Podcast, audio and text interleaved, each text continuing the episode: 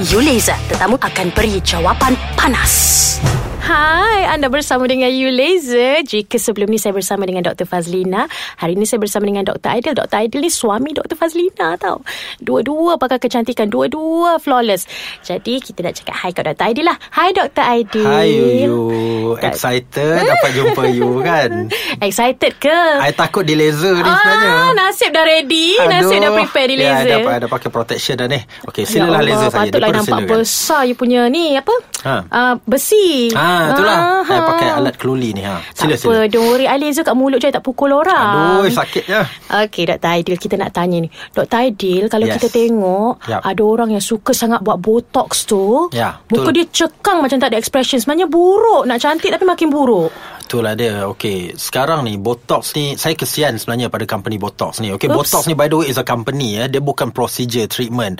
So Botox ni asalnya dicipta sebenarnya lebih kepada untuk merehatkan otot-otot. Macam hmm. dulu dalam bidang perubatan ada orang yang masalah kita panggil spastik. Spastik tu uh, muscle yang apa dah keras hmm. uh, disebabkan uh, uh, apa penyakit saraf contohnya. Hmm. Jadi bila inject Botox tu muscle tu boleh dilembutkan, otot tu Oh. dilembutkan. Nah, jadi dengan peredaran zaman dan sains teknologi akhirnya uh, Botox ni dimasukkan pula ke bahagian perubatan estetik. So mm-hmm. perubatan estetik biasa kita guna untuk rehatkan otot di kawasan-kawasan selalunya di kawasan ekspresi muka lah yang buat memek muka tu mm-hmm. yang akan menghasilkan kedutan sebab kita kalau kita rajin macam Yuyu ni rajin laser, uh, rajin uh, gelak-gelak, uh, terbahak-bahak macam tu. Aduh, terlaser dia balik. lama- lama-lama dia akan keluar kedutan tau. Okey dan dan dah.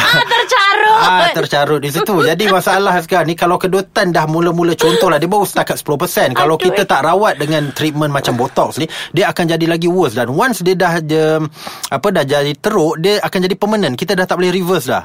Ha, jadi sebab tu zaman sekarang ni saya sering educate public kalau katalah nak rawat masalah kedutan ni, kita start daripada awal, cegah daripada awal. So, maksudnya sebenarnya tak ada masalah pun buat botox di peringkat awal. Okey, ramai orang nak menunggu bila dah di hujung-hujung. Eh macam telur di hujung tanduk Dah bila dah dah kertu baru nak buat kan? Masa tu dah tak guna you.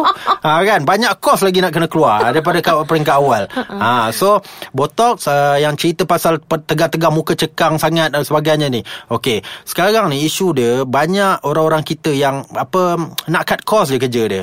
You know yang even yang level yang you know gaji lebih 10,000 pun kadang-kadang pergi cari orang yang tak bertauliah. Orang tak bertauliah ni uh, you know yang bukan doktor lah tak nak Oops. sebut lah level-level apa Oops. eh. Uh-uh. ha jadi orang-orang macam ni because dia tak ada update diri diorang tentang uh, ilmu sains perubatan dan sebagainya. Ya. Jadi dia main orang cakap dia main belasah je lah Ya. cucuk sana sini je. Itu yang muka jadi pelik tu. Hmm. Ha, kadang orang cakap eh doktor saya tak berani lah nak buat botok muka macam down syndrome pun ada. Ada cakap muka macam ikan dugong pun ada. Ha, you know, ha, inilah inilah bahananya bila buat dengan orang-orang yang tak bertauliah ni. Doktor, you. doktor. Yes. Uh, Kita nak tanya sebab kalau kita tengok Instagram Dr. Aid- uh, Dr. Aidil dan juga Instagram Idealist Clinic, ada juga suntik-suntik kat muka tu tapi orang ingat tu botox. Bila suntik kat muka je orang kata botox. Suntik kat muka je orang kata botox. Ha. Mungkin Dr. Aidil boleh cerita sebenarnya itu bukan botox. Itu apa nama dia? Yes, okay. Itu adalah sebenarnya kita panggil kalau bahasa saintifik dia atau medical dia filler. Okay, suntikan dermal filler. Uh, tapi uh, orang kita masih lagi confuse antara botox dan juga uh, dia panggil dermal filler ni dia gantikan dengan perkataan uh, suntik kolagen, cucuk kolagen dekat muka. Okay, uh, there's no such thing as cucuk kolagen dan sebagainya sebab sebenarnya kebanyakan orang yang cucuk uh, apa filler atau yang dipanggil kolagen dekat muka ni sebenarnya kalau yang bukan doktor dia pakai silikon sebenarnya. Oops, so, takutnya. silikon ni sangat bahaya. Dia macam bahan plastik. So dia akan kekal duduk di muka. So imagine as kita berumur. So uh, semakin kita berumur muka kita akan start jatuh. Tapi yang silikon tu dia akan duduk still maintain dekat tempat yang sama. So muka you jadi macam pelik, berketul-ketul dan sebagainya. Oh no. Ah, you know, so still at the end of the day, kenapa orang-orang kita kebanyakan memilih jalan untuk uh, buat uh, suntikan-suntikan yang macam ni? Sebabnya kos murah. Okey, uh, murah punya pasal jadi dia orang sanggup uh, pergi tempat-tempat yang tak sepatutnya dan akhirnya muka dia orang rosak, terpaksa nak keluarkan balik semuanya, kos yang tinggi, tinggal parut pula nanti sebab kita kena operate dan sebagainya. So uh, itu isu dia. So tolong bezakan uh, apa rawatan botox dengan rawatan uh, filler atau suntik kolagen yang dipanggil masyarakat tu sebab dia memang dua benda yang berbeza. Satu untuk membentuk wajah, yang satu lagi untuk hilangkan kedutan saja. Okey Dr. Aidil Kita akan berhenti berehat seketika Lepas ni banyak lagi soalan nak Alright. tanya Hi, you are back with me, you laser.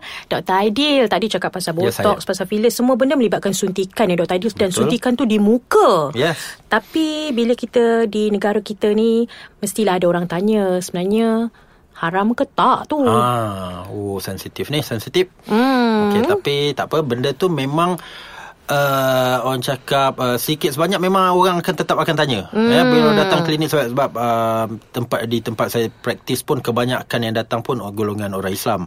Uh, kebanyakannya. Hmm. So memang tak lari daripada topik yang macam ni halal haram apa sebagainya. So uh, saya maybe bukan orang yang paling arif lah untuk jawab soalan macam ni. Mm-hmm. I'm not maybe the right person because I bukan ahli agama. Cuma saya tak nafikan saya juga ada minta pendapat daripada mm. golongan yang lebih arif atau golongan beragama ni lah. Mm-hmm. Uh, okay, yang alim uh, yang uh, bagi saya apa uh, idea uh, mm-hmm. tentang uh, macam mana kalau misalnya kalau seorang Islam itu buat suntikan-suntikan contoh especially wajah ni apa isu dia? Adakah haram ke dan sebagainya? Mm-hmm. pandang pula angle lain produk yang dipakai pula. Kalau produk tu ada unsur-unsur yang menggunakan khinzir ke uh, oing-oing dan sebagainya Oops, tu uh, jadi uh, itu tetap haram lah. Walaupun contoh kita tak ubah wajah kita uh, kan? Jadi kita yang penting kita tengok jenis produknya mm-hmm. dan juga attempt kita tu niat kita tu. Mm-hmm. okey jadi kalau ada orang tanya tentang soalan-soalan macam ni saya akan mm-hmm. bagi tu exactly yang lebih kurang macam tu but at the end of the day uh, you uh, saya berpegang pada dalam Islam ni cakap kalau you ada was-was baik tinggalkan betul ha, betul kan? ha. Dr. Aidi kita nak tukar topik sikit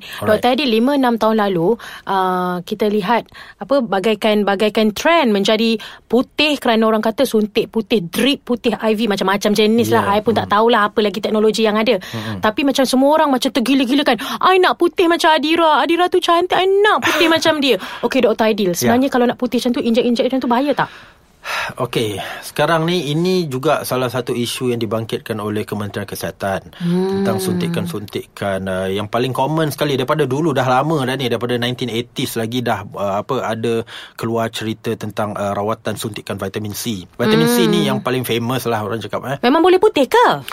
Okey, mem- mengikut kajiannya secara saintifik, secara medical studiesnya, vitamin C memang boleh membantu untuk pencerahan kulit. Saya tak panggil putih kat sini ya, pencerahan. Okey. Hmm. Kerana dalam kulit kita ada satu pigmen yang dipanggil pigmen melanin. Melanin inilah yang mewarnakan color uh, tona warna kulit kita. Hmm. Okey, uh, lagi um, gelap kulit kita uh, kulit seseorang tu maksudnya kadar melanin dia sangat tinggi. Hmm. Jadi untuk nak bagi mencerahkan kulit uh, seseorang tu, melanin ni patut pigmen melanin patut patut direndahkan. So hmm. macam mana cara nak dia di, direndahkan? Ah inilah datangnya uh, vitamin C tadi ni. Hmm. Sebab tu kadang-kadang even you tak cucuk pun you pakai produk vitamin C, ah tapi provided that bahan dia tu vitamin C yang pure lah, hmm. yang a good one, pun boleh bantu untuk pencerahan kulit. Mm-hmm. Uh, selalunya orang pakai produk vitamin C luaran ni di wajah lah selalunya. Mm-hmm. So still dia boleh bantu untuk pencerahan kulit. Tak semestinya nak kena pakai produk-produk yang bahan-bahan kimia yang bahaya macam cakap tadi hydroquinone ke mercury mm-hmm. sebagainya. Okay? So maksudnya vitamin C memang ada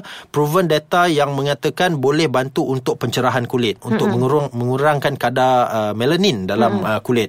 Jadi cuma isu sekarang ni bila uh, uh, setengah orang tu dia nak express sangat, dia nak cepat sangat. Jadi instead of dia ambil uh, contohlah vitamin vitamin C yang pil Tablet, ha. ha kan ataupun yang pakai dekat uh, luaran apa dalam krim sebagainya ha. dia buat injection Aduh. Uh, injection uh, direct injection ke hmm. atau sekarang, sekarang ni yang makin trending dia panggil dalam bentuk drip. Uh, uh. kan. Tapi uh, asalkan dapat daripada doktor bertauliah lah kan. Ah uh, so isu dia sekarang ni apa nama ke, uh, banyak produk-produk vitamin C ni terjual di, especially di internet lah sangat banyak tak regulated. Maksudnya tak ada produk-produk ni tak ada endorsement daripada hmm. KKM ke apa sebagainya. Ah uh, itu isu yang utama sekarang ni. Jadi uh, kita tak tahu bahan tu sebenarnya pure selamat ke tidak ke apa sebagainya je kan. Ah uh, tu so uh, kes-kes macam uh, tak nafikan ada juga boleh berlaku kes kematian eh, sebabkan injection vitamin C ni sebab uh, kita tengok pun banyak trend-trend sekarang yang buat di Uh, pusat-pusat kecantikan yang apa tak ada orang yang bertauliah dekat situ. Maksudnya dia bukan doktor dia bukan nurse Oops. tapi dia pasangkan drip ni. Jadi uh, apa sekiranya terbentuk um, uh, kita panggil gas uh, uh, dalam uh, tube uh, drip tadi tu dia boleh masuk ke dalam sistem peredaran darah dan blok di jantung dan atau boleh di otak. mati. boleh maut. On the spot. oh, takut. Uh, jadi benda-benda tu jangan buat main. Dr. Aidil okay, dah cakap mati, pasal mati ni takutlah. Itulah doktor takut kalau lah. kita tengok sikit je kalau kita tengok liposuction sebelum ni pun ada menyebabkan kematian di negara kita terkejut hmm. tau. Ya, Katanya juga. Idealis Clinic ada menawarkan alternatif lain uh, selain liposuction tak payah rodok-rodok. Apa ah, dia? Itulah. Itulah benda-benda rodok ni saya pun takut uh, you you ah. Ha, hmm, so, ya kan sebab, tak takut. Eh takut. Sebabnya memang risiko besar uh, Bukanlah uh, saya cakap liposuction tu tak bagus. Of course kalau dibuat oleh doktor pakar bedah plastik yang bertauliah Tak ada masalah Tak okay? ah. Dia ada kelebihan dia tersendiri. Uh, Tapi bagi mereka yang macam tak sanggup nak ambil risiko Untuk buat rawatan-rawatan yang very invasive ni kita panggil eh. So dia boleh pilih jenis yang kita panggil non-invasive. Non-invasive ni macam menggunakan mesin-mesin Yang high technology. Uh, Macam di Idealis sendiri kita menggunakan uh, mesin daripada Amerika Yang ada US FDA approve Wow. So once ada US FDA approve ni Orang cakap uh, safety level itu terjamin lah InsyaAllah ya.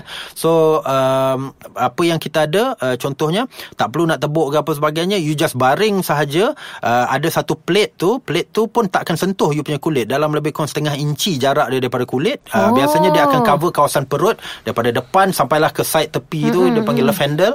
Uh, Kemudian dia ada juga satu lagi plate yang saiz lebih kecil sikit Itu untuk pelak peha. Uh, Sebab kita tengok rata-rata Terus tengok peha sendiri. Jangan pandang peha sendiri ya. Walaupun saya pun nak pandang peha saya sendiri.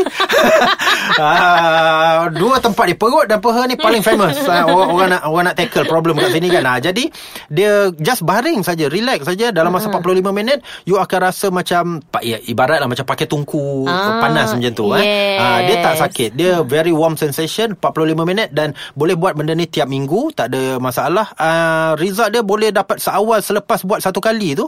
Kita ukur balik Sebelum dan selepas buat treatment tu You boleh tengok ada Terus pengurangan kurus. Ah, Satu inci ada kadang Setengah orang tu Kalau yang lagi bagus Baru dia respon dia cepat uh, Apa uh, Dua tiga inci Ha-ha. uh, So it's worth it lah Untuk cuba Kalau tak nak ambil risiko yang bahaya okay, Dr. Aidil. Thank you. Itu dia konsep dia. Hashtag baring-baring terus kurus. Yippee. Thank you. Aidil. Kerana Thank bersama you. kami. Bye-bye. Bye.